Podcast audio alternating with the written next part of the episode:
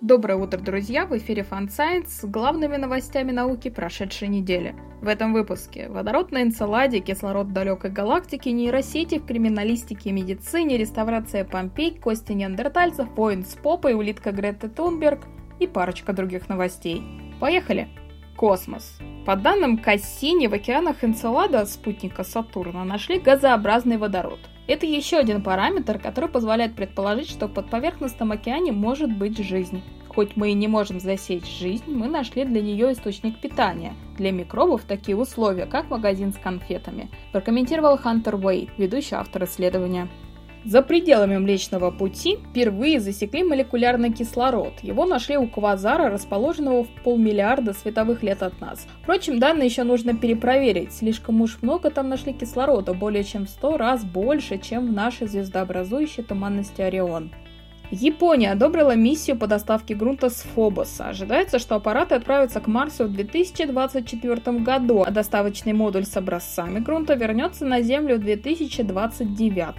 Технологии будущего. Все-таки искусственные интеллекты, нейросети, алгоритмы лучше людей предсказывают преступников-рецидивистов. Это было выявлено в ходе экспериментов с волонтерами и алгоритмами. Любопытно, что когда людям давали минимум информации и сразу говорили, правильно ли они угадали рецидивиста или нет, люди отвечали лучше алгоритмов. Но вот если объем информации увеличивался и верность ответа волонтерам сообщали не сразу, алгоритмы в этом случае выигрывали но все же точность таких программ на данный момент чуть превышает 80%. Поэтому ученые, в частности авторы исследования, советуют учитывать результаты алгоритма, но не опираться исключительно на них.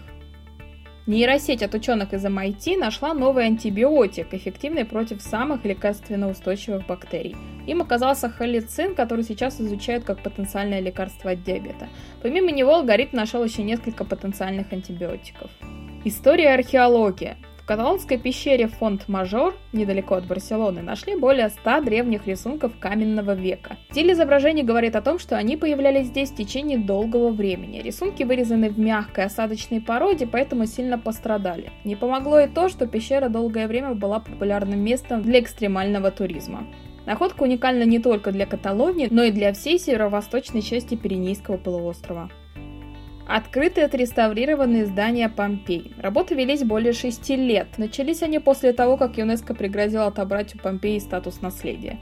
Рабочие укрепляли стены, восстанавливали рухнувшие структуры, раскапывали ранее нетронутые территории. Реставраторы под конец помогли с очисткой фресок. Посмотрите на фотографии, они настолько потрясающие, что сразу захотелось купить билет в Италию. Бельгии у церковного кладбища нашли стены из костей. Судя по историческим документам, их сложили после расчистки кладбища. Главное, что ученым еще не попадалось ничего подобного. Обычно кости после расчистки просто сваливали в общую яму. В одном из известных захоронений неандертальцев нашли еще один скелет неандертальца. Судя по его позе и близости к другим захоронениям, это захоронение тоже было намеренным. В Шотландии нашли выцарапанные пиктами изображения трех воинов. Пикты — это первый известный нам народ, обитавший на территории современной Шотландии. У одного из изображений воинов оказалась уже очень примечательная пятая точка. Этот примечательный воин изображен на двухметровом камне в Луне, получившем название Тулох. Камень нашли рядом с огромным котлованом, возможно, монолит был частью захоронения. Найден древнеегипетский синет, настольная игра, которая может быть промежуточным звеном между обычным синетом и игрой с религиозным значением, упоминаемой в книге мертвых. Дело в том, что археологи находили обычные синеты и находили религиозные синеты, но промежуточные варианты ученым просто не попадались. И вот один такой нашли в Американском музее. Правда, радиоуглеродное датирование провести нельзя, на этот раз анализ проводили исключительно визуально. Планета. Из-за введенного в Китае масштабного карантина выбросы СО2, углекислого газа, сократились на 25% по сравнению с тем же периодом прошлого года. Если Китай не начнет перерабатывать после карантина, к концу года мировой уровень СО2 может остаться на том же уровне, если даже не сократиться. Компьютерное моделирование показало, что во время ледниковых периодов мигрирующие птицы, скорее всего, продолжали мигрировать просто на более короткие расстояния. Ученые наконец-то разглядели, что и куда вставляется у двупарных многоножек. Оказывается, больше века биологи не знали, как они размножаются. Простые наблюдения под микроскопом не давали никаких результатов. Ученые даже не знали, где у самок нужное отверстие. Но новые методы сканирования позволили разглядеть весь процесс.